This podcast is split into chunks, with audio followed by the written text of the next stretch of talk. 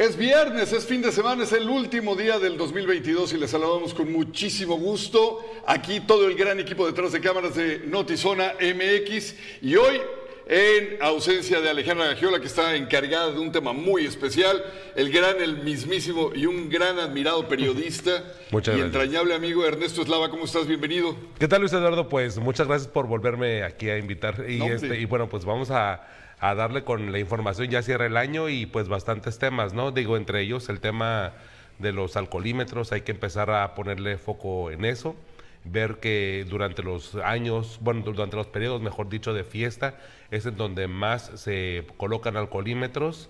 Eh, lamentablemente en este año pues ha disminuido aproximadamente en 21% a comparación del año pasado. La colocación de la filtros. colocación de filtros. Qué raro, ¿verdad? Sí, es, es peculiar el tema, pero bueno, hay que colocar que eh, pues es un punto interesante e importante, vital, y, digo, no exagero cuando se dice vital, porque a final de cuentas de eso depende mucho de que las familias lleguen a sus destinos, además de que en este fin de semana se espera pues lluvias a partir de la tarde del, del sábado y nos van a acompañar las lluvias hasta las pues primeras horas de- de- del año nuevo, entonces pues una invitación para que todos los eh, que baja californianos que quieran estarse moviendo lo mejor de una familia con otra, con un amigo y otro, para poder festejar y para poder dar el abrazo a más personas, pues lo eviten porque las lluvias van a complicar mucho el tránsito y va a ser muy propicio a que haya accidentes de viales. Es que es, un detalle, qué bueno que lo mencionas Ernesto, para abrir mesa eh, prácticamente con este tema de los alcoholímetros, que siendo además de un tema de absoluta seguridad y de prevención para aquellos que gustan de empinar de más el codo en estas celebraciones, que empiezan a partir de ya, prácticamente en este momento vemos un tránsito pues inusual o común de un viernes justo a nada de acabar el, año. Eh, es quincena, hay que tomar también eso en cuenta. El que haya menos colocación de filtros es sí, de llamar la atención, además de que, te digo, es algo sí de seguridad, pero también recaudatorio. Y si se trata de recaudar, pues el ayuntamiento siempre tiene las manos bien puestas. Qué raro que no lo hagan hoy. Pero fíjate que a mí no me asusta que sea recaudatorio. Bueno, de hecho, hasta me gustaría un poco, eh, por así decirlo, eh, quitarle este, esta, esta telaraña de que fuera algo malo. Si es recaudatorio, pues que recauden. Claro. ¿No? Pues o sea, digo, la gente que, que- que gusta de, de- de tomar alcohol y, y manejar, que es una combinación muy peligrosa, porque arriesgas tu vida y arriesgas la, La de de, los demás. El tema es que debería de, de tener incluso mayores sanciones. Vaya, eh, creo que lo platicábamos hace algunas semanas este, en otra parte, pero eh, poner el ejemplo, la ley, el, el- el artículo 75 del Código Penal del Estado indica que una pena por, por ejemplo, un homicidio culposo para eh, homicidio culposo con agravante en estado de ebriedad, es decir, alguien que mate a una persona mientras conduce su auto, eh, pues ahora sí que con algunas copas de más, la, la pena es de aproximadamente entre cuatro días y cuatro años. Esa es la pena. Es decir, que tú podrías acceder, bueno, en, en general, las personas podrían acceder a que si matan a alguien y, la- y vienen en estado de ebriedad con 830 mil pesos, ni siquiera pagándolos, nada más diciendo, garantizando que los tienen para poder pagar una vida, que eso es lo que cuesta una vida en Baja California, 830 mil pesos pueden salir en libertad en menos de cuatro días. Entonces, pues dime tú, ¿es o, es o no es, es o, o se valdría la pena que fuera recaudatorio o no? Para mí, sí. Hay que, hay, que, hay que quitar ese estigma de que si la autoridad quiere recaudar, pues sí, quieren Bueno, recaudar y que recauden. Déjame decirte que yo en la mayoría de las mesas La onda de- es cómo lo usan. De, de discusión, sí, exacto. Siempre he escuchado que la mayoría de la gente está a favor, claro, no aquellos que les gusta empinar el codo muy seguido, entre semana, y que ya les ha tocado eh, tener que pagar eh, serias multas. Ya ven por qué les digo que es una delicia que hoy esté con nosotros Ernesto Eslava. Vamos a estar recordando esta tarde las notas, quizá las que consideramos a criterio también de la jefatura de información de este espacio de noticias, las más relevantes del año que cierra. Y pues, eh, sin más preámbulos, ¿qué te parece arrancamos, Ernesto? Pues sí, este 2022 que termina inició con una con noticias bastante trágicas de entrada, con un impacto bastante fuerte a la libertad de expresión y al periodismo, porque eh, pues hablamos acerca del homicidio en contra de nuestro compañero Margarito Martínez Esquivel, fotógrafo de diferentes medios de comunicación, entre ellos el semanario Z, y después, menos de 10 días, el asesinato de otra periodista de Radio Fórmula, entre otros medios de comunicación emprendedora, Lourdes Maldonado, que bueno, de alguna manera ambos casos han avanzado durante todo este 2022 a recientes fechas, pues con el arresto y con el proceso que enfrentaron los autores materiales. El tema que es de exigencia no solamente del sector periodístico, sino en general de la población es qué pasa con los autores intelectuales de estos, de ambos casos. En específico más el asunto de Lourdes Maldonado. Vamos con esta nota.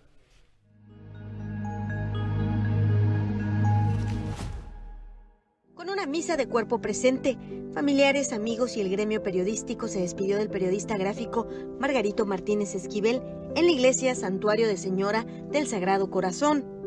Sus restos descansan en el Panteón de Santa Gema de Tijuana, donde su madre, la periodista Elantina Esquivel, Elena Fausto, su esposa, hijos y familiares le dieron el último adiós.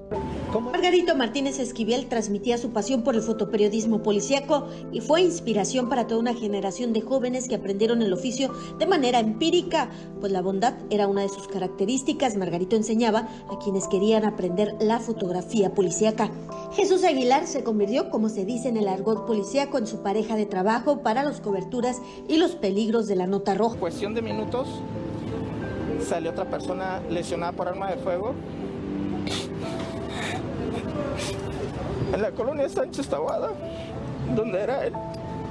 Le marqué y ya no me contestó. Minutos después de la llamada, la esposa de Margarito Martínez le avisó que había sido asesinado. Sí, a los minutos me dice, Jesús me mató. Me mataron a Margarito y la verdad, como era muy apegado a él, un compañero que él me enseñó muchas cosas, lo poco que sé.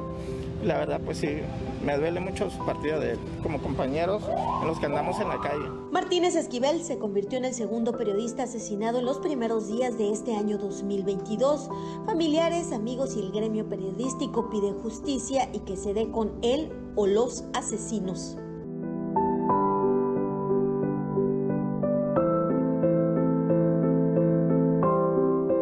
Por otro lado, vengo también aquí para pedirle apoyo, ayuda y justicia laboral, porque hasta temo por mi vida. Porque se trata de un pleito que tengo seis años con él y que salió el auto a mi favor en la Junta Federal de Conciliación. Sin embargo, hace poco se fue, lo regresaron el expediente y en tres semanas salió en mi contra, absolutamente. Entonces vengo aquí a pedir ese apoyo, esa justicia. Y lo hago porque se trata de un personaje fuerte en política que no pretende pagarme ni mucho menos, ya usted me entiende amparo, pero lo hago porque se trata de su senador con licencia, de su super coordinador de delegaciones y su candidato, próximo candidato a la gobernatura de Baja California, el licenciado Jaime Bonilla. La solicitud de seguridad al presidente de México, Andrés Manuel López Obrador, y el mecanismo de protección a periodista en el que estaba inscrito no sirvieron de nada, pues Lourdes Maldonado fue asesinada este domingo. Con una protesta frente a la Secretaría de Seguridad Pública Municipal, el gremio periodístico exigió a las autoridades de los tres órdenes de gobierno que el asesinato de la periodista Lourdes Maldonado no quede impone y tampoco el de Margarito Martínez Esquivel asesinado el pasado lunes. Sonia de Anda, miembro del Mecanismo de Protección a Periodistas, señaló que el protocolo no sirve, pues en el lapso de una semana dos periodistas fueron asesinados. Hoy estamos tres periodistas, otra vez, en el mecanismo de protección y eh, cada, cada uno con medidas distintas debido pues, a amenazas en redes sociales y, y, hostigamientos, ¿no? Entonces, este, pues esperemos que podamos seguir amaneciendo si es que este sistema no vuelve a fallar. Pese a que tenía una medida cautelar de protección de la Policía Municipal, Lourdes Maldonado fue asesinada la noche de este domingo cuando llegó a su domicilio en la calle Chalco de la colonia Villas de Santa Fe, en Tijuana. Reportes no oficiales señalan que la periodista llegó a su casa alrededor de las 6 de la tarde en su vehículo tipo sedán color rojo cuando un hombre se acercó con un arma corta y le disparó en la cabeza. La mujer murió al instante. El lugar se encuentra completamente acordonado. Vecinos señalan que que llegó Lourdes Maldonado a su vivienda cuando se escuchó la detonación de un arma corta de fuego, por lo que asumen venían a asesinarla directamente.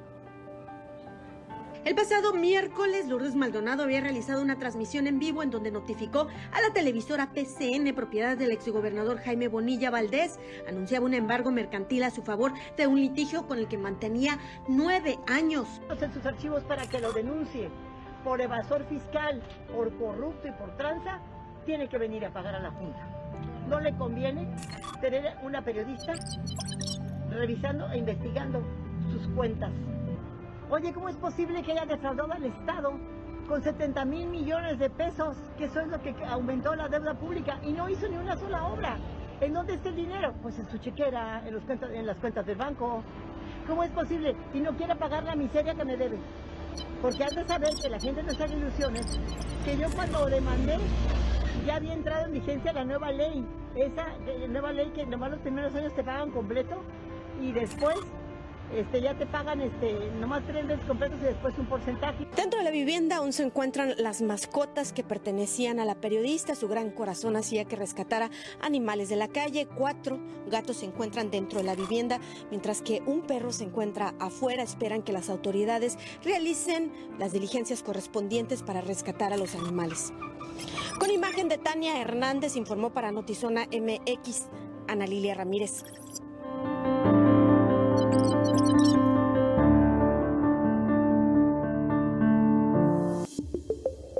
Un abrazo hasta el cielo de los periodistas. Cierra el año, por favor, contratando un plan Telcel y aprovecha para llevarte el equipo incluido con tu plan. Podrás disfrutarlo con los mejores beneficios y, por supuesto, la mayor cobertura y velocidad. Visita tu Telcel más cercano y pregunta por los equipos y planes participantes. Seguro que encontrarás uno perfecto para ti, porque si es 5G, es Telcel. Fíjense que la permanencia del título 42 no ha permitido la reapertura del cruce fronterizo, el Chaparral me refiero, luego de que poco más de dos años y entonces de este cierre, que son dos años y medio más o menos de este cierre, pues las autoridades de Estados Unidos no han establecido aún una fecha para que se vuelva a permitir el cruce desde ahí.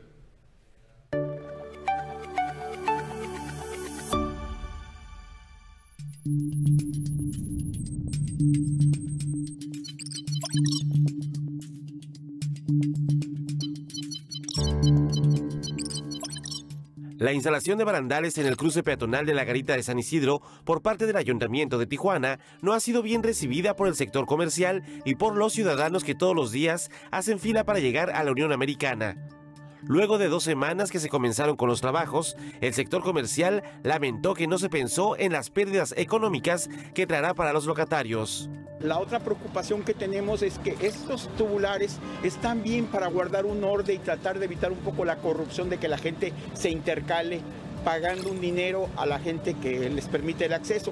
Pero lo que me preocupa a mí es qué sucede cuando la gente quiere entrar al sanitario, a la mitad del camino, gente adulta, gente grande, cómo pueden hacer para salir sin poder entrar a los sanitarios o cómo pueden salir a comprar, porque de esta manera ahorcan prácticamente a todo el comercio de lo que es el corredor peatonal.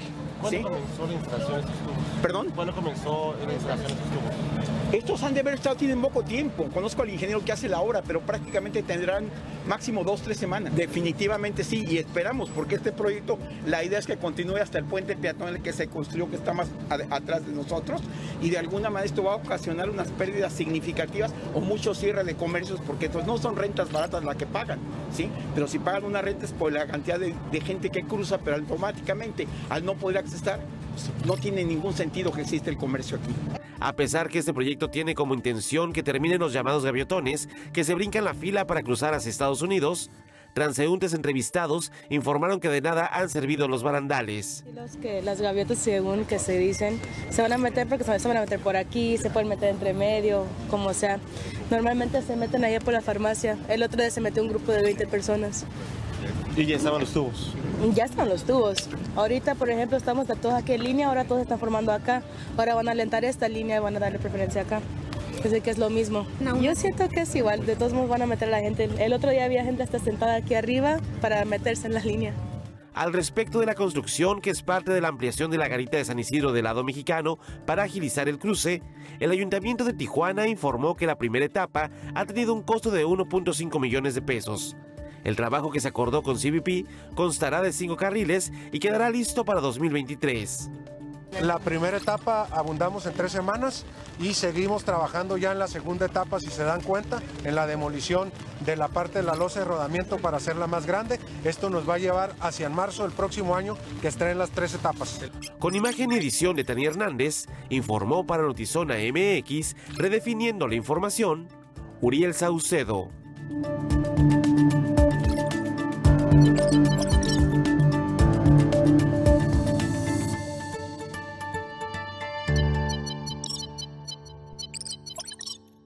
Y bueno, durante este año 2022, el tema migratorio puso en evidencia el trabajo de las autoridades de los tres órdenes de gobierno, principalmente sus carencias, que pues a final de cuentas han llegado miles de personas provenientes tanto de Ucrania como de Rusia a principios del mes de abril. Fue uno de los hechos pues más sobresalientes del año. La guerra entre los países europeos ocasionó pues que cientos de familias, miles de familias, llegaran a Tijuana para solicitar el asilo humanitario en los Estados Unidos, mientras se realizó y organizó una estrategia para poder hacer esta migración que terminó cambiando y transformándose a vía aérea. Una situación similar ocurrió meses después, a mediados del mes de octubre, cuando personas originarias de Venezuela llegaron a Tijuana después de que el gobierno estadounidense permitió la entrada a 24 mil venezolanos. Pues en este caso, ya en estos acontecimientos, lo que se vio fue limitado el programa eh, APP, que también, bueno, pues eh, conoció de alguna forma este trabajo de darles la apertura de Quédate en México, como se llama el programa coloquialmente. Sin embargo, bueno, lo que sigue pendiente son cómo se va a desarrollar el título 42, situación que la comunidad migrante sigue esperando ante la negativa de muchas personas pues de quedarse en este país y bueno, buscar alternativas ilegales como cruzar por el mar o a través de pues cruces ilegales fronterizos. Algunas personas han perdido la vida en el intento, como lo hemos visto en playas de Tijuana durante las últimas semanas, en donde, bueno, con la esperanza del título 42, pues prácticamente, pues lo que pasó fue que, pues se desesperaron. Esto, esta desesperación ha propiciado y arrullado a muchas personas a, a llegar a estos puntos, porque dicen que una alternativa no necesariamente es regresar regresar a, Venezuela o regresar a sus lugares de origen, ¿no? Básicamente, Ernesto, lo que hemos visto, eh, después incluso todavía con la invitación que hacía Marcelo Ebrard, el canciller, de que México podía ser, bueno, obviamente él eh, siendo el vocero del presidente de la República, ¿no? Eh, hermanándose con la dictadura, permite también que esta situación en la frontera y en gran parte del país se esté dando. Ya no solo es el tema de los eh, rusos, de los ucranianos, le sumamos el tema de los venezolanos y también la expulsión de Estados Unidos de todos estos eh, ciudadanos que buscaban de alguna manera también que se recuperaran las posibilidades.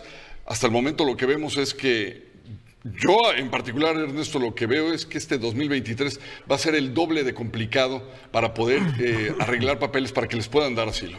Mira, complicado yo creo que ya era, porque a final de cuentas no todos lo logran y quienes lo logran se quedan en un limbo. Lo que les están pidiendo ahorita, por ejemplo, los venezolanos que sí quieren hacerlo y lo, lo, pues, lo tienen que hacer ahora sí que a distancia porque tienen que volar y llegar mediante un puerto aéreo de los Estados Unidos es este, con las excepciones al título 42, es que de entrada tengan un patrocinador. Si no tienen un patrocinador que, que gane ciertas, ciertos parámetros mensuales, que pueda de alguna forma solventar la vida de las personas que van a entrar o de las familias, porque incluso es personal las, las, este, las solicitudes, pues vaya, suena complicado desde ese punto de vista, nada más de buscar el patrocinador. A diferencia de los ucranianos, y vemos los venezolanos, la comunidad ucraniana pues se volcó y hubo un apoyo entre ellos mismos entre iglesias, empresarios, organizaciones civiles, incluso hasta veteranos ucranianos que pudieron de alguna forma desplegarse en Tijuana. Nada más hay que recordar y hacer la remembranza de qué fue lo que ocurrió cuando el ayuntamiento, el, gobierno municipal, eh, de alguna forma prestó, pero por decirlo ya literalmente, entregó el, el, el, gimnasio de la unidad deportiva Benito Juárez de la zona centro. Ah, claro. Prácticamente el control era ucraniano. Totalmente. las autoridades municipales no existían.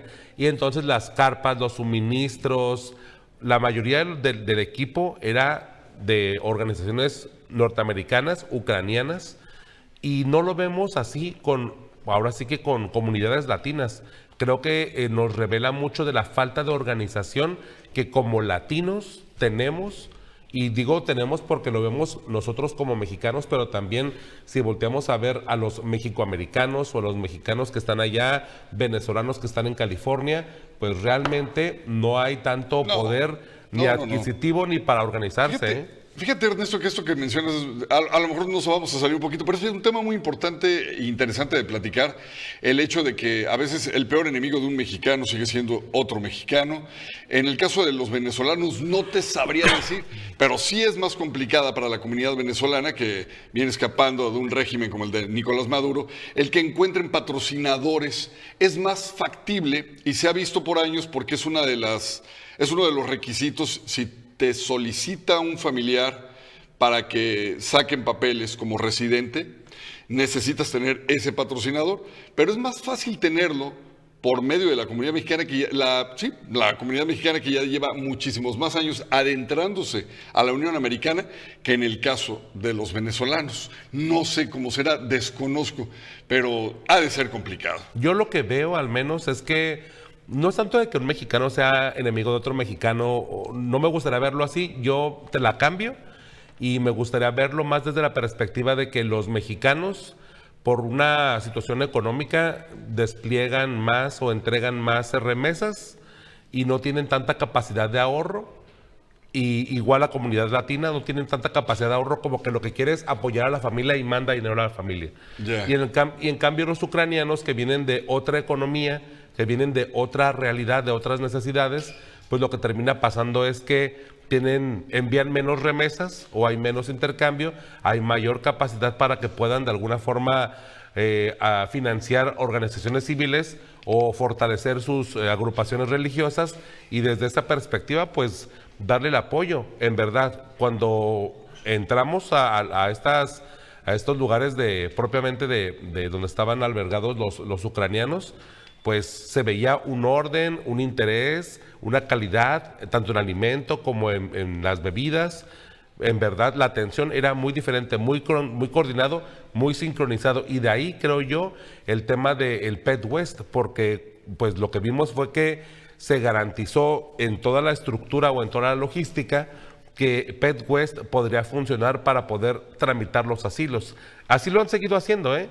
Ahora sí que eh, apenas vi una nota de nuestra compañera Yolanda Morales, nuestra amiga Yolanda Morales, eh, que ella eh, siguió a varios migrantes en, Navidad, bueno, en Nochebuena, cruzó con, vio como el traslado de ellos y abrieron Pet West para eso.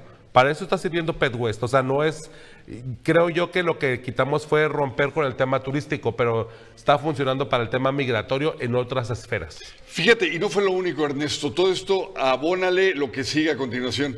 Otra de las notas que dio mucho de qué hablar eh, y que llamó poderosamente la atención y puso los reflectores aquí en la frontera fue de que eh, desde el mes de julio, aquí en Notizón MX, les estábamos informando, antes que otros medios, de que el muro fronterizo estaba siendo tomado prácticamente por cárteles de la droga y que para cruzar migrantes o los llamados polleros se les tenía que pues, hacer un cobro de piso, como lo escucha.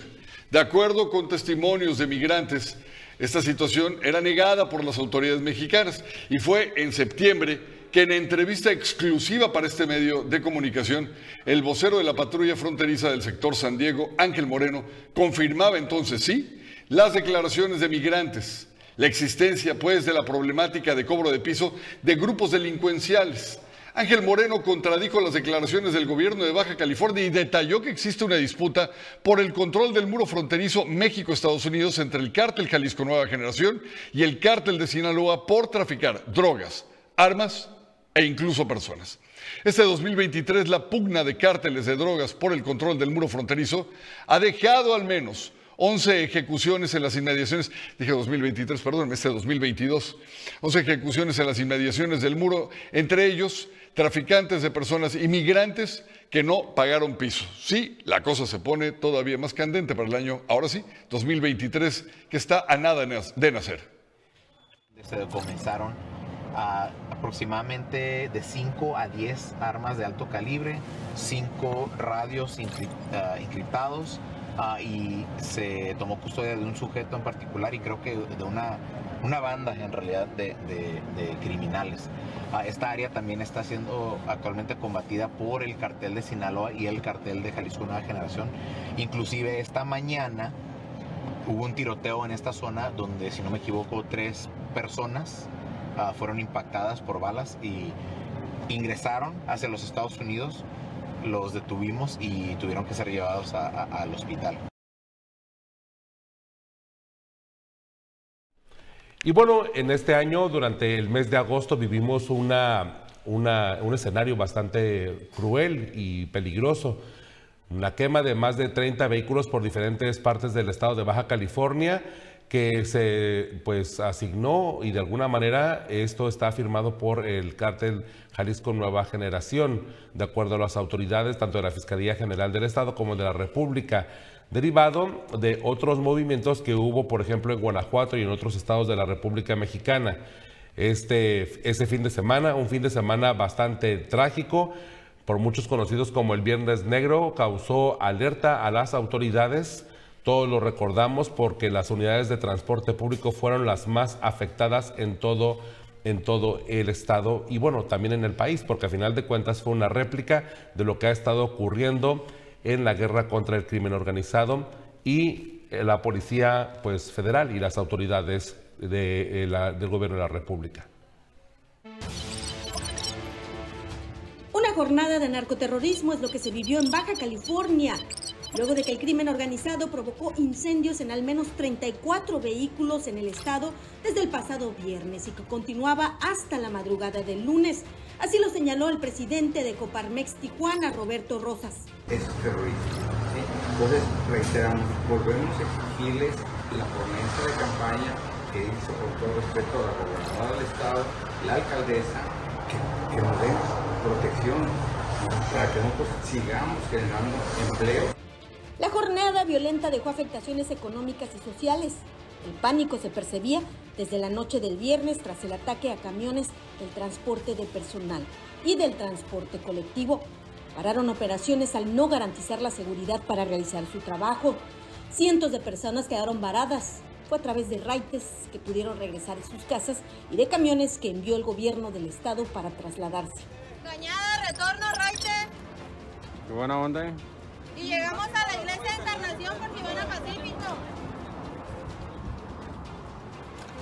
Cañada de retorno, quien quiera raite. Con confianza, eh.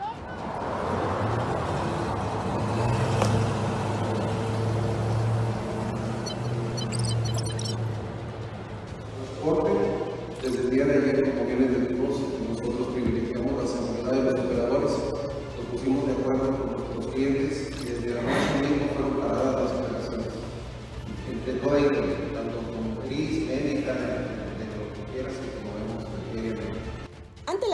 De transporte de personal y también publicaciones de amenazas en redes sociales de un cártel de droga que exigían un toque de queda, obligó a que las empresas maquiladoras resguardaran a los obreros Muchas de las empresas pararon los turnos de ayer, muchas también algunos los nocturnos, algunas decidieron que permaneciera la gente en, adentro de las empresas porque pensaron que era lo más adecuado y lo más seguro. Y, este, y hoy por la mañana, en contacto con la mayoría, eh, el turno en la mañana muy seguramente tampoco, también iba a estar cancelado, pero también la mayoría ya está activándose. Las pérdidas económicas aún no han sido cuantificadas, pero pararon operaciones el 75% de los cruces internacionales hacia Estados Unidos. y el 50% de las maquiladoras suspendieron actividades durante el fin de semana.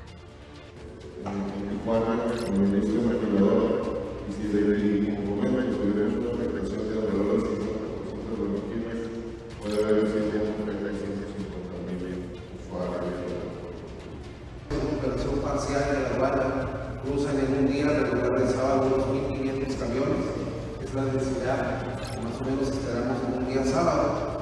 Hoy calculamos que el impacto fue del 75% de camiones que no cruzaron. Entonces, creo que hacemos nuevamente un llamado importante. Este sábado las calles lucieron desoladas en Mexicali, Tijuana, Tecate y Ensenada, con excepción de playas de Rosarito donde se desarrollaba un festival de reggaetón. Este mismo día enviaron 350 militares de refuerzo para las tareas de seguridad en el estado y contrarrestar los ataques de criminales. Pues que estamos atendiendo, pues se presentan casos como estos, pero que sus fuerzas de seguridad atienden de inmediato. Tenemos esa responsabilidad de mantener la paz social. Pues eh, podríamos pensar que están tratando de distraer a las fuerzas de seguridad mientras está pasando otras circunstancias en Jalisco, por ejemplo, porque fue el cártel que se lo atribuyó. El día de ayer se presentaron 24 incendios, únicamente vehículos eh, eh, incendiados. Asimismo se tuvieron 8 detenidos, los cuales están eh, con las respectivas autoridades, con la Fiscalía del Estado. 8 detenidos por todo el Estado. Hasta el momento fueron 12 personas las detenidas relacionadas con los delitos de delincuencia organizada, también relacionados con la quema de unidades. Trasladados vía aérea a la Ciudad de México, a la Fiscalía especializada en materia de delincuencia organizada. El gobierno federal informó que los disturbios se le atribuían a cárteles de drogas. Extraoficialmente corrieron videos de que a los delincuentes les pagaban 3 mil pesos por cada unidad quemada para generar pánico entre la población. No estaban que nos dieran 3 mil pesos y que por cada carro que quemaron.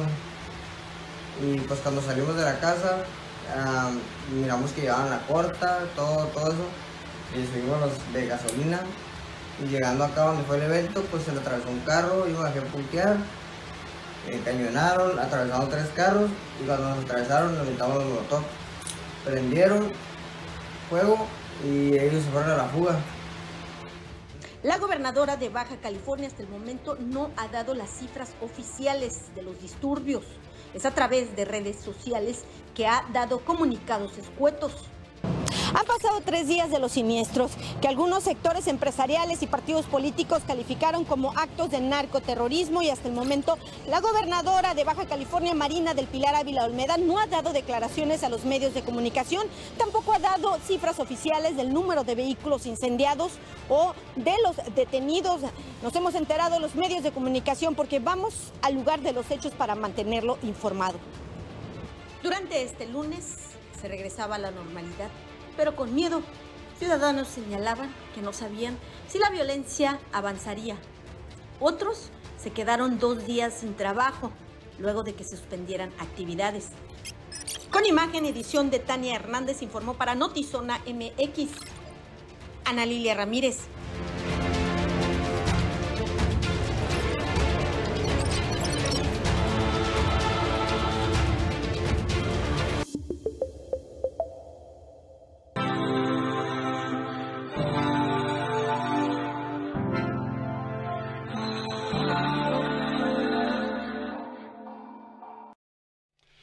Este 2022 que está feneciendo, también nos despertamos con la novedad de que en Tijuana teníamos un asesino serial.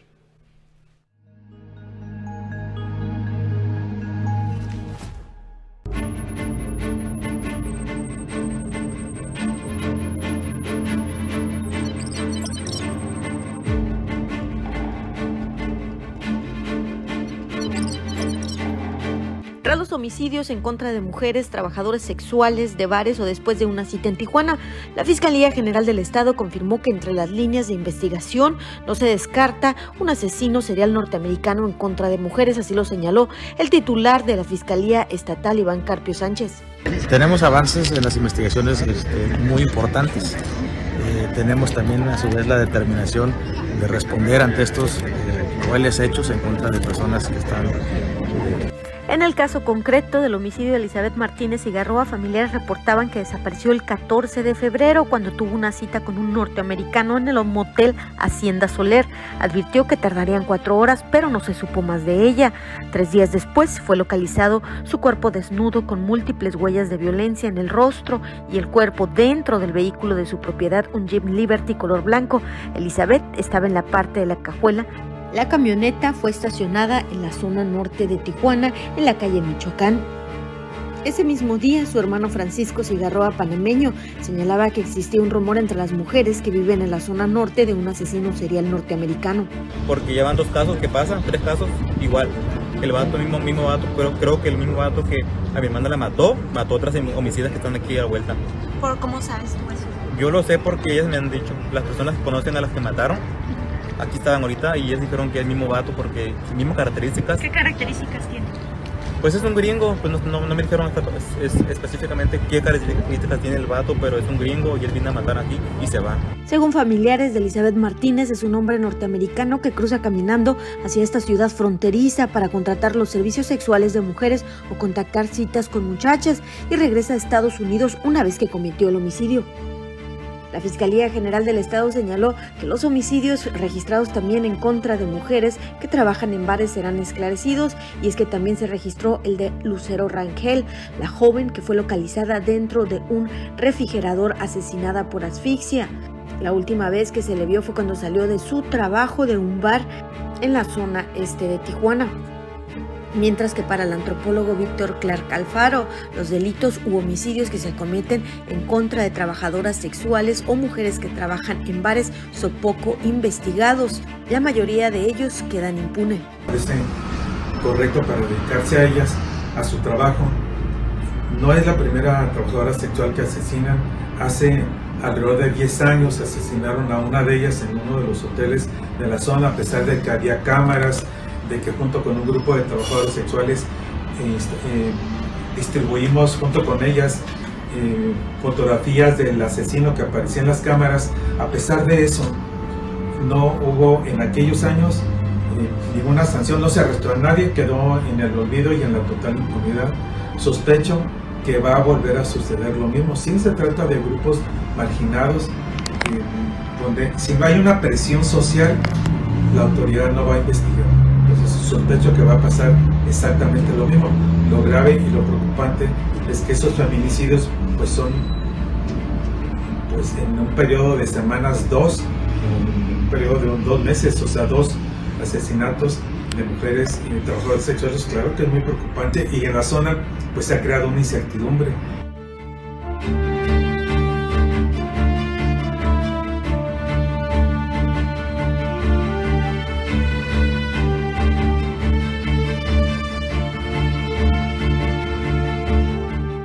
Y bien, durante este año también eh, vimos pues un pleito, un pleito bastante eh, pues fuerte políticamente hablando, porque pues a pesar de que en Baja California eh, hay un gobierno del partido Morena que está en sincronía con el de el gobierno federal y también con el anterior gobierno de Jaime Bonilla, bueno, el de Marina El Pilar Ávila Olmeda, pues prácticamente se está peleando o tuvo un rompimiento con otro integrante de su mismo partido, del exgobernador Jaime Bonilla Valdés, incluso muy amigo del presidente de la República. Esto pues no impidió que se dieran pues una ruptura entre ambos, entre ambos políticos. La ruptura que pues se veía venir prácticamente semanas antes de que la hoy gobernadora tomara posesión a su cargo, porque bueno pues eh, ahora sí que desde que inició el año, desde que inició el 2022, pues ella eh, rompió con el contrato y buscó terminar con esta relación que tenía eh, con la empresa Next Energy, el gobierno del estado, para la construcción de la planta fotovoltaica. Además, bueno, pues se dieron diferentes eh, investigaciones en contra de funcionarios del gobierno de Jaime Bonilla Valdés por delitos de peculado y, bueno, de ilícitos administrativos prácticamente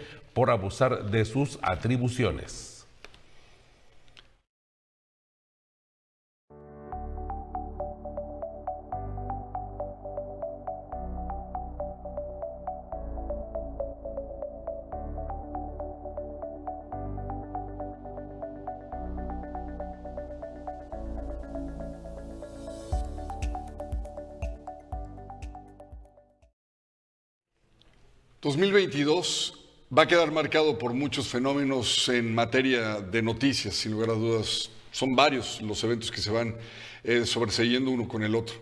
Pero uno de los hechos violentos en esta ciudad que más conmocionaron a la población, sin lugar a dudas, fue el asesinato de este adolescente Kevin Yael González, quien se reportó primero como desaparecido mientras realizaba una videollamada a la altura de la colonia mineral de Santa Fe y que fue localizado sin vida, diez días después en una compuerta de la canalización del río Tijuana.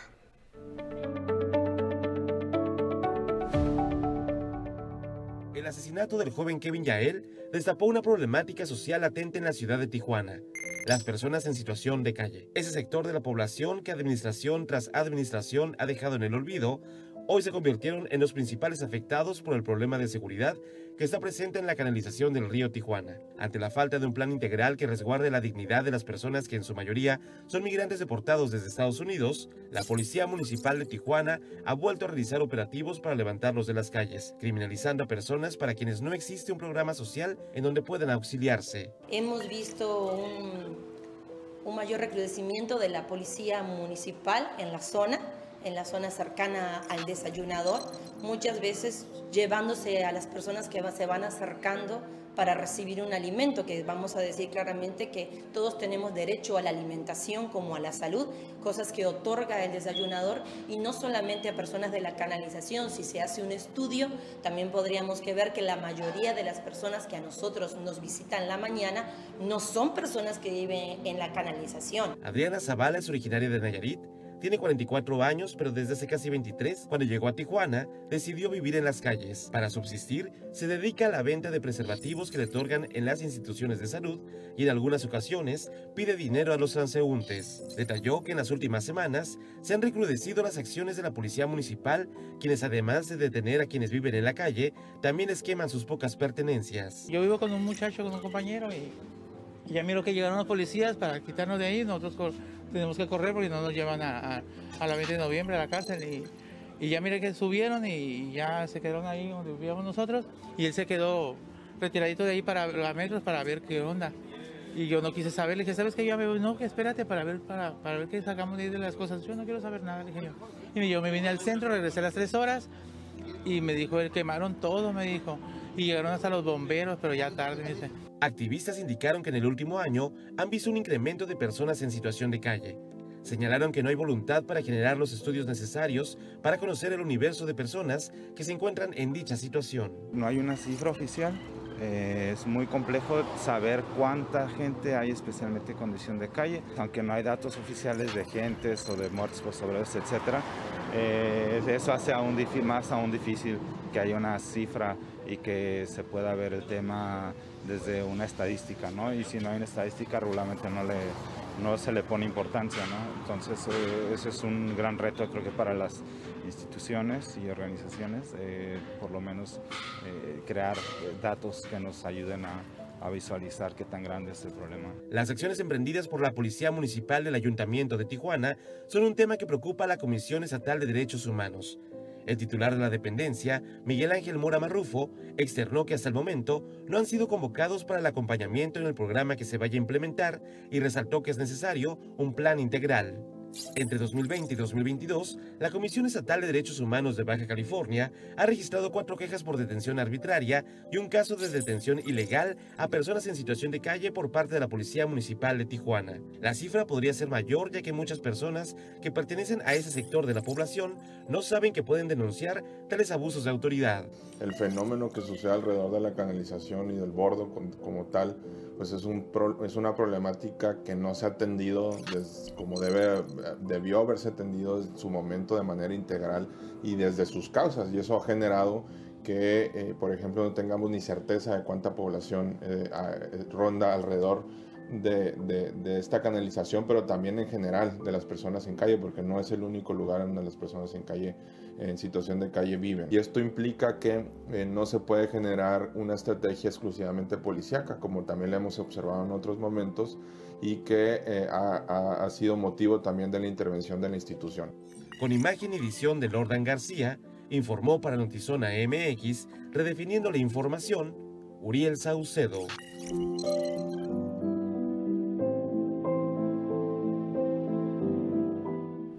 Y bueno, que Tijuana cerró este año con una estadística de más de 2.000 homicidios, de 2.000 muertes violentas eh, pues fueron ahora sí que bastante consistentes el tema de la violencia que se vive en esta ciudad. Vamos a, de alguna forma, algunos de estos casos, de estos decesos se dieron en lugares de trabajo, otros fueron eh, pues a causa de acciones y otros más por causas climáticas. Enrique y Rebeca son dos jóvenes hermanos que perdieron la vida en el cañón del Pato cuando un vehículo con que en el que viajaban fue arrastrado por la corriente que generó la lluvia que se registró el pasado 8 de noviembre. Los cadáveres de los hermanos fueron localizados en distintos puntos de los días siguientes, prácticamente cinco días después fueron encontrados una situación bastante trágica esa historia porque eh, el caso de, el hermano de, Enrique, él ya había salido y había recuperado, ya se había salido de, de todo peligro y él regresó al vehículo, regresó a este cauce del agua para pues tratar de salvar a su hermana y bueno, ahí contra la fuerza del agua no pudieron ninguno de los dos nadar ni tampoco sobreponerse y los encontraron prácticamente 5 y 7 kilómetros eh, eh, más retirados del punto donde eh, fueron vistos por última vez esa, noche de lluvias. Por eso la importancia de tomar consideraciones. El pasado 17 de diciembre se reportó la muerte también de Rafael García, un joven universitario que trabajaba en labores de limpieza en un edificio ubicado en la colonia Cacho. Su muerte se produjo luego de que se cayó desde un noveno piso. En cuanto a los accidentes viales, la madrugada del 2 de septiembre se reportó la muerte de Jonathan Vélez luego de que fue impactado por un conductor, Alexander Parra López, que sigue prófugo de la justicia. Eh, que viajaba en estado de ebriedad. De ahí el tema que comentábamos mi compañero Luis Eduardo Cantú y yo al principio de este programa. Su muerte se produjo por produjo la indignación porque el responsable logró huir Después fue dejado en libertad, fue arrestado y fue dejado en libertad por una juez de control. Y asimismo se dio a conocer la muerte de Diana Peláez, una joven académica que murió en playas de Tijuana luego de ser arrollada por un conductor de un vehículo de carga pesada. Son las muertes más pues eh, mediáticamente significativas, pero hay que considerar un punto con el tema de los homicidios eh, culposos eh, con agravante de estado de ebriedad, es decir, que conductores que en estado de ebriedad matan al chocar o al atropellar a un inocente, han, se han registrado 500 de esos casos. 500. Así que no hay que perder de vista esa estadística. Ahora todo es más fácil porque tú eliges cuántos canales quieres ver y los megas que quieras para que no te pierdas las series, películas y producciones originales de tus streamings favoritos. Como Disney Plus con las mejores historias del mundo y VIX Plus con las novelas y el mejor fútbol. Llévatela más fácil, llévatela Easy. Por Mexicali, en el mes de agosto, en este espacio le contamos de la tragedia. Un niño de apenas cuatro años de nombre Ángel Falleció durante un incendio ocurrido en su propia vivienda, en la, vivienda de sus padres, en la colonia Insurgentes, justamente allá, en la capital del estado. En una cuartería ubicada en céntrico lugar de Mexicali, vivían los niños Daniel Alberto, de cuatro años, y Ángel Antonio, de seis, mismos que se quedaban solos, o bajo la responsabilidad de una mujer aparentemente adicta, de acuerdo a vecinos. La madrugada de este martes, al parecer, se presentó un cortocircuito al prender el aire acondicionado con una extensión. Las llamas llegaron al cuarto de los menores. Los bomberos llegaron y ya no pudieron hacer nada por Daniel y Ángel. Este último está hospitalizado con el 70% de quemaduras en su cuerpo. Quien cuidaba a los menores explica su versión. Estaban allá. El incendio comenzó de aquel lado de la cama, mm. donde estaba conectando la extensión aquí, la conectaba, y acá tenía otra. Mm. Entonces allá hizo cortocircuito por lo caliente y empezó a incendiarse, pues material sumamente flamable. Olga N. afirma que intentó salvarlos. Pero que me dejaran entrar por acá, por el tejabán, para entrar por esta puerta que siempre está abierta y sacarlos, porque saben que ya se estaba incendiando, pero demasiado rápido se extendió para acá. Mm. No me explico por qué tan, tan así. Y yo les dicho, los niños, los niños, los niños, por favor. No, señor. Los menores eran tranquilos, y que sí iban a ir a la escuela, eso dicen. tranquilo. Muy bien portados los niños. ¿No iban a la escuela los niños? Iban a empezar. Iban a empezar a ir. Ahora, ahora, en, ahora en agosto. ¿A, a qué, a qué- a qué escuela iban a ir? Aquí a esa que está. Una primaria. Yo creo que sí. Eh, eh, el de 6, a lo mejor sí, y el de 4 a lo mejor al kinder. O todavía no, ¿no? Sí, iban a entrar los dos ya. Iban a entrar. Olga afirma que le dijo a la madre de los menores que no se fuera de la casa porque iba a salir. Sin embargo, se fue. La casa no era segura. Yo me salí y le dije, yo, Barbie, le dije, es importante que tú cheques si yo estoy o no estoy, no te salgas porque llegué y los niños estaban solos. La casa no tiene ninguna seguros ni nada. Puede entrar cualquier gente, violarlos, matar, no sabes. Ay, es que pensé que sabes, es que no pienses. Cerciórate. Reportes del Hospital General indican que el menor Ángel Antonio se encuentra muy delicado. La fiscalía no ha detenido a nadie, inclusive andan buscando a la madre de los menores, pese a que la señora se asegura que ya fue al hospital y al CEMEFO. Aquí es la clara omisión de cuidados y la negligencia en la muerte de ambos menores. Habrá que esperar el resultado de las investigaciones, con producción de Lordan García, redefiniendo la información, José Manuel Yepis.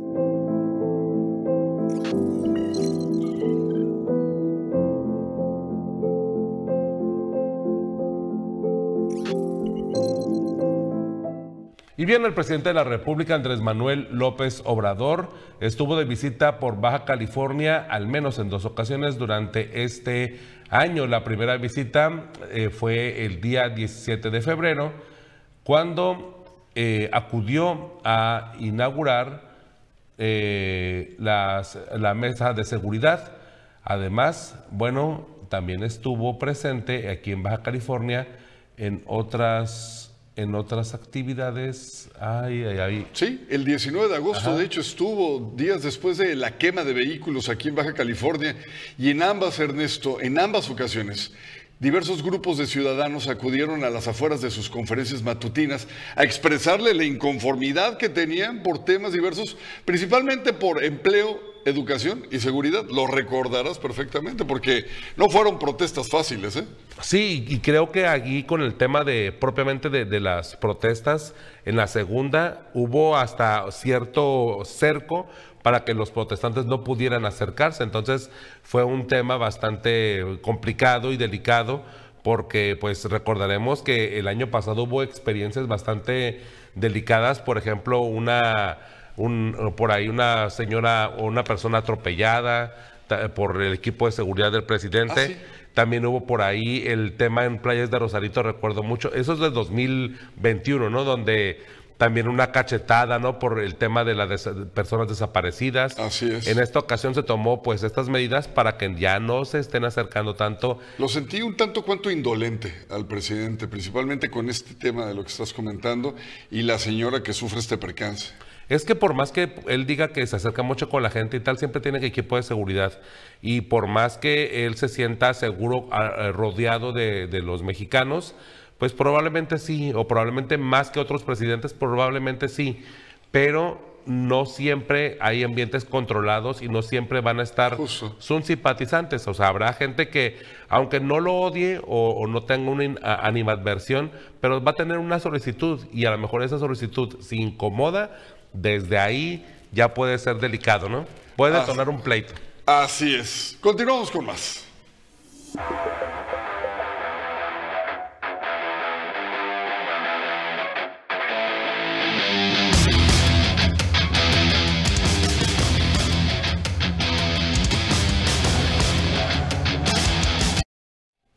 Oye, este moribundo 2022, ah, cómo nos divertimos en las colonias, ¿eh? Bueno, divertido en el mejor sentido se ha dicho, pues, porque nos encanta el contacto, nos encanta saludar a la gente que nos sintoniza, que nos manda mensajes, que está siempre con nosotros. Y con Tribuna en tu colonia, escuchamos a los ciudadanos con diversos problemas, el equipo de Zona MX, todos llegamos a diferentes partes de esta ciudad.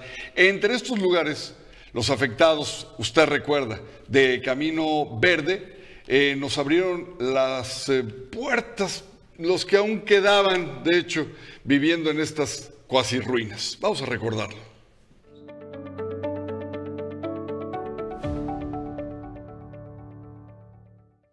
comunidad está pidiendo que se hagan responsables por la negligencia que tuvieron con respecto a esta aquí en la comunidad y que paguen por los daños.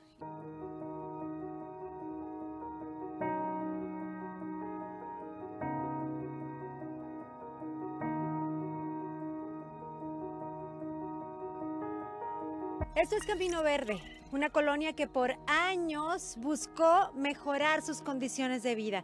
Una colonia que era insegura, pero gracias al apoyo de la sociedad y de los vecinos organizados con ganas de salir adelante, de la gente buena, trabajadora, de Tijuana innovadora, se hizo Casa de las Ideas, el panorama cambió. Pero hoy, juzgue usted, estas son las imágenes de lo que hoy se vive en Camino Verde. A flor de piel continúa la problemática de deslizamientos en Camino Verde, calles deshechas, casas destrozadas y los vecinos, los afectados al pie del cañón, exigiendo que se haga responsable la Comisión Estatal de Servicios Públicos de Tijuana, CESP, ya que según dicen las fugas que no atendieron provocaron esta catástrofe. En un recorrido del equipo de Zona MX en el espacio de Tribuna en tu colonia, los vecinos expresaron su situación actual. Somos marginados por el gobierno, jamás atendieron una fuga, jamás nos han puesto pavimento bueno. Y ahorita que estamos caídos, ¿no, no están aquí? Tal vez no es necesario tanto decir, sino mirar, observar que las, la situación habla por sí sola. Eh, el abandono del gobierno con respecto a esta situación, el querer salir con las manos limpias, eh, como gobiernos pasados han, pues han salido. Aunque la gobernadora Marina del Pilar Ávila Olmeda dijo que se les apoyaría para el pago de la renta, los vecinos apuntan que no les ha llegado su cheque y que con una cantidad de 4 mil pesos mensuales no les alcanzaría para la adquisición de una vivienda como la que tenían. Las calles están desérticas, pues Protección Civil aseguró que la zona se encontraba en permanente riesgo, por lo que recomendó no acercarse a los deslizamientos. Sin embargo, aún hay vecinos que continúan habitando sus casas, pues dicen no tienen a dónde ir y temen porque se ha robado su patrimonio, pues los amantes de lo ajeno han intentado saquear las viviendas. Daniel nos dice que, lo, que vayamos con él a hacer el recorrido que hace él a pie todas las madrugadas, porque esta vialidad ya no se puede transitar en vehículo. ¿Por qué en la madrugada, Daniel? ¿En qué trabajas? Por la gente que, que anda en la noche pues, haciendo maldades. Ah, estás en la noche recorriendo para evitar que hagan maldades. Bueno, él dice que está, que camina esto en la noche para evitar los robos. Platicábamos hace un momentito con la autoridad, están ahí dos patrullas y nos dicen que ellos hacen rondines en las patrullas, pero que si no reciben un reporte de robo no pueden detenerse porque no saben si son delincuentes o quienes viven ahí. Llame al 911 es la respuesta que les dan cuando platicaba con un agente municipal que no quiso dar entrevista, pero que me decía que ellos hacen rondines y acuden a llamado de los residentes. Situación que aquí Daniel nos dice pues que no sucede en realidad. Así que seguimos haciendo este recorrido.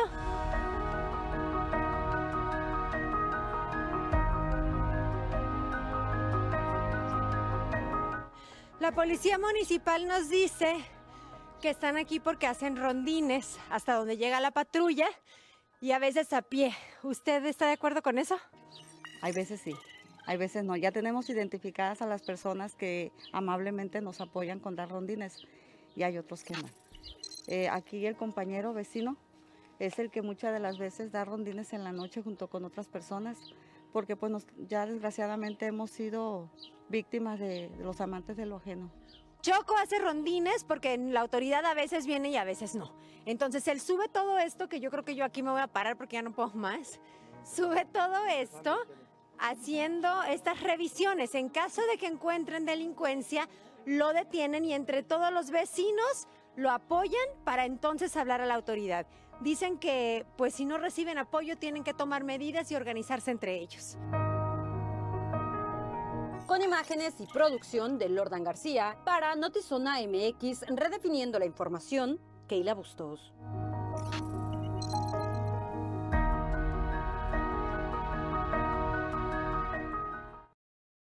Y en verdad que ahorita comentábamos, eh, mientras estábamos viendo el, reportaje o esta, todo, eh, todo este resumen de- del recorrido, este, de lo que podría ser pues una serie o algo ahí realmente interesante la, la forma en la que, cómo ha quedado eh, toda esta zona de derrumbes en la ciudad.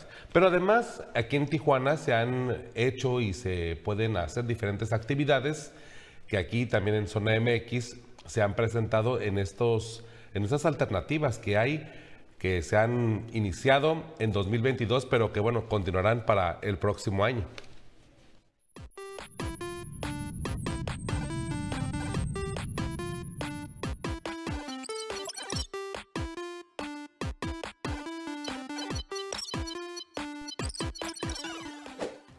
Conocer Tijuana, pero aún no tienes la más mínima idea de qué hacer. El día de hoy te tengo una súper y muy popular recomendación si es tu primera vez como turista en la Bella Tijuas. En Tijuana tenemos una variedad de locaciones para visitar. Algunos ejemplos de esto son playas, los museos, antros, estadios, parques, plazas, cerros, ranchos y un sinfín de cosas para hacer.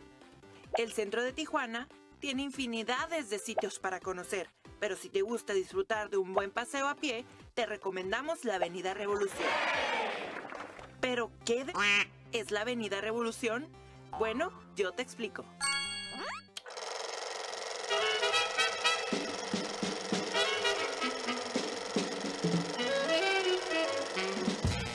La Avenida Revolución es la avenida histórica con mayor vialidad conocida en el país y fue oficialmente inaugurada el 11 de julio de 1889, con una longitud de 2.5 kilómetros.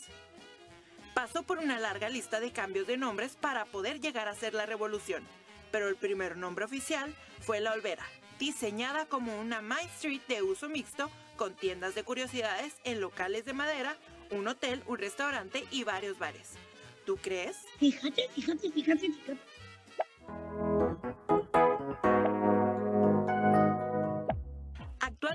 Esta calle ya cuenta con más hoteles, más bares, más tiendas de curiosidades y más restaurantes. Además de todo esto, también puedes disfrutar de un buen café, una buena cerveza artesanal, hacerte tattoo arts, disfrutar de la gran variedad de licores y, por qué no, hasta mejorar tu feed de Instagram tomándote unas selfies bien ching con todos los spots que te puedas encontrar. Pero si lo tuyo, lo tuyo es vivir de noche, ¡viva la noche! También están los antros, tanto para bailar una cumbia guapachosa, un norteño de cartoncito o para chilear con musiquita de los enanitos verdes o héroes del silencio. ¿Y a ti, cuál te gusta más?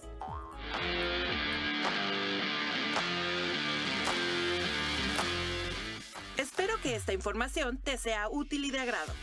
Si deseas más recomendaciones o simplemente conocer más de esta ciudad, síguenos en todas nuestras redes sociales como arroba oficial zona MX.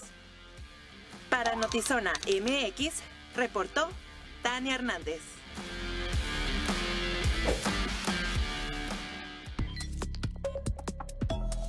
Las noticias en breve se filtra documento en el que la farmacéutica Pfizer paga 2.8 millones de dólares a la FDA para aprobar la vacuna de COVID por procedimientos de urgencia, al tiempo que admiten que la vacuna está ligada a la formación de, escuche bien, coágulos en los pulmones. En medio de la despedida de Pelé, quien también pasa por un dolor grandísimo por esta pérdida, es la señora Celeste Arantes, madre del exfutbolista brasileño, quien tiene 100 años de edad. El funeral se llevará a cabo el próximo 2 de enero. El presidente Andrés Manuel López Obrador pidió a Claudia Sheinbaum, jefa de gobierno de la Ciudad de México, que no se deje la investigación sobre el atentado armado en contra del periodista Ciro Gómez Leiva, pues manifestó que se busca conocer realmente qué es lo que pasó. El presunto homicida del gestor cultural Francisco Muñoz fue detenido. Así lo informó la Fiscalía de Querétaro a seis días de que fuera privado de la vida. De acuerdo con testigos, la madrugada del 24 de diciembre la víctima fue agredida cuando transitaba por la calle de Juárez en el centro histórico.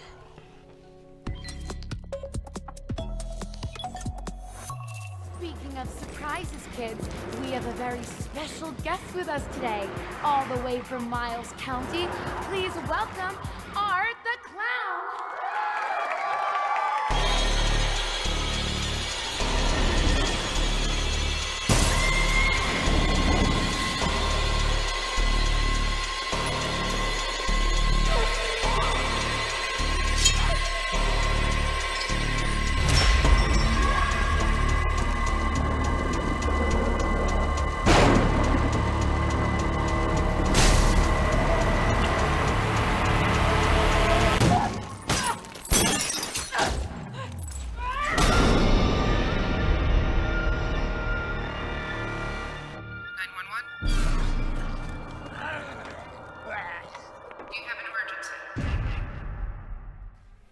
Por si es amante de las películas espeluznantes y creepy, pues ahí está, ya está próxima a estrenarse. Y mi querido Ernesto, pues nos vamos. ¿Algún deseo para eh, tu familia, para tus amigos, para la comunidad en general? No, pues en general así es salud y prosperidad, porque creo que con, con eso ya el resto podemos, creo yo, des- desarrollarlo. Las actividades, ahora sí que eh, la economía viene por sí sola si uno tiene el tema de la salud bien planteado y los proyectos bien para adelante. Creo que con eso estamos bien servidos y bueno, en el tema de la sociedad pues que hay que eh, eh, pues organizarnos mejor. Hay que empezar a hablar al vecino, hay que empezarnos a organizar para cuestiones productivas. Yo creo que ese será un buen deseo en general para todos en este 2023 que va a empezar. Me sumo en ese orden. eh, una corresponsabilidad, deseo para ese 2023, para que nosotros como sociedad ta- también hagamos la parte que nos corresponda y tengamos, ahora sí, todos los elementos en la mano para exigir que tengamos mejores gobernantes, mejores eh, personas llevando las riendas. Ellos del gobierno y nosotros de nuestras vidas. Y como tú dices también, salud. Le deseo la mejor de la salud y mucho trabajo. Que llegue en demasía para este 2023. Gracias por su compañía durante estos 365 días. Es un placer trabajar para todos ustedes y los esperamos. Ahora sí que el próximo año. Así que el próximo año, aunque estemos a prácticamente dos días, ¿no? Aunque estemos a nada. Muchas gracias, Ernesto. Gracias, Espero Luis que se repita pronto. Claro que sí. Muchas gracias. Feliz año, feliz año para todos ustedes. Y por favor, quédese, porque también tenemos un recuento espectacular de los deportes con Adrián Sarabia en Zone Sport. Adelante, queridísimo Adrián. Feliz año también para ti.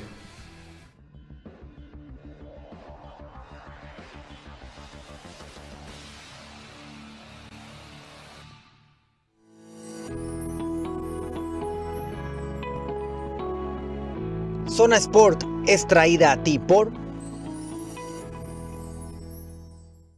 Gracias compañeros, feliz año también para ustedes y bienvenidos a Zona Sport, la otra cara del deporte. Y para recibir el año, este 1 de enero a la 1.25 de la tarde nos espera un duelo angelino entre Los Ángeles Rams y Los Ángeles Chargers, 1.25 de la tarde en el SoFi Stadium allá en la ciudad de Los Ángeles. Ellos comparten estadio, dos realidades distintas, uno calificado y el otro pues a punto de ser borrado de la de la temporada, de la competencia de la NFL. Los Chargers ya están calificados y precisamente vamos a repasar cuáles son los equipos que han calificado los playoffs, tanto de la conferencia americana como de la conferencia nacional. Estamos viendo a los Bengalíes de Cincinnati, los Ravens Baltimore, los Kansas City Chiefs, un equipo protagonista, por cierto, de, la, de las últimas temporadas, también a los Buffalo Bills, ya lo mencionábamos, Los Ángeles Chargers de la conferencia americana, de la nacional están los San Francisco 49ers, Dallas Cowboys, los Philadelphia Eagles y los Minnesota Vikings. Estos son los equipos calificados. Al momento todavía hay pases por disputar en las conferencias para los playoffs y el próximo Super Bowl, por supuesto, en febrero de 2023 con la muerte del, eh, para muchos, eh, mejor jugador de la historia, eh, Pelé, le estamos presentando algunos de los récords del jugador histórico, por supuesto, que acaba de fallecer. Vamos a repasarlos con calma porque son récords de donde muchos lados no se habla del jugador brasileño. Más goles anotados con 1.283, más goles en un año, más hat-tricks como profesional. Son 92 ocasiones en las que este jugador brasileño eh, anotó tres veces, eh, tres goles en un partido, el jugador más joven en hacer gol en la final de un mundial. Fíjense estos 17 años, eh, todo lo que logró, por, por eso para muchos es el mejor de la historia. Jugador más joven en ganar un mundial a los 17 años, jugador más joven en hacer un hat-trick, es decir, tres goles en un mundial a los 17 años, más asistencias en mundiales. Es- estos son algunos de los datos de Pelé. Por supuesto, también más goles en finales de Copa del Mundo y tres eh, Copas del Mundo, es, es decir, el jugador que más Copas del Mundo ha ganado con un total de tres. Estos datos son de la fuente de FIFA y del eh, libro Récord Guinness. Que por cierto, antes de pasar al otro tema de Cholos, Cristiano Ronaldo ya firmó con el club árabe Al Nasr y, y, por supuesto hoy fue presentado. 200 millones al año se va a llevar el jugador portugués con el club árabe. Cholos enfrentó a Monterrey a domicilio y perdió allá en la Sultana del Norte dos goles por cero. Eh, los tantos fueron eh, anotados por eh, Rogelio Funes Mori y por Alfonso González. y se avecina una temporada larga para el equipo de Cholos. No llegaron muchos refuerzos. Leo López del conjunto de Pumas y por Ricardo Baliño tendrá mucho, mucho trabajo por delante de cara a esta próxima temporada clausura 2023, que por cierto vamos a tener una entrevista con alguien del Club de Cholos el próximo miércoles aquí en, dentro de Notizona MX para que no se la pierda. Yo me despido de ustedes, pero les dejamos un breve recuento de este 2022 y también no sin antes desearles un próspero año 2023 de parte de Zona Sport, de su servidor Adrián Sarabia, de todo el equipo de Zona MX. El próximo 2023 eh, llevaremos eh, más contenido, más reportajes para que nos compartan y nos sigan en todas nuestras plataformas como oficial Zona MX. Me despido, pero los dejo con este breve recuento del año que está por terminar. En Zona Sport llegamos como a mediados de 2022 con la finalidad de presentarles el deporte de manera diferente a través de reportajes y también dándole voces a personajes involucrados en el mismo deporte y con otro enfoque distinto. Entrevistamos a personajes de gran impacto a nivel local y hasta internacional. Emprendimos viajes a lugares donde se concentraban los atletas y también donde se albergaban los grandes eventos deportivos. Zona Sport volverá con nuevos contenidos este 2023. La otra cara del deporte, un ángulo distinto de apreciar el mundo deportivo.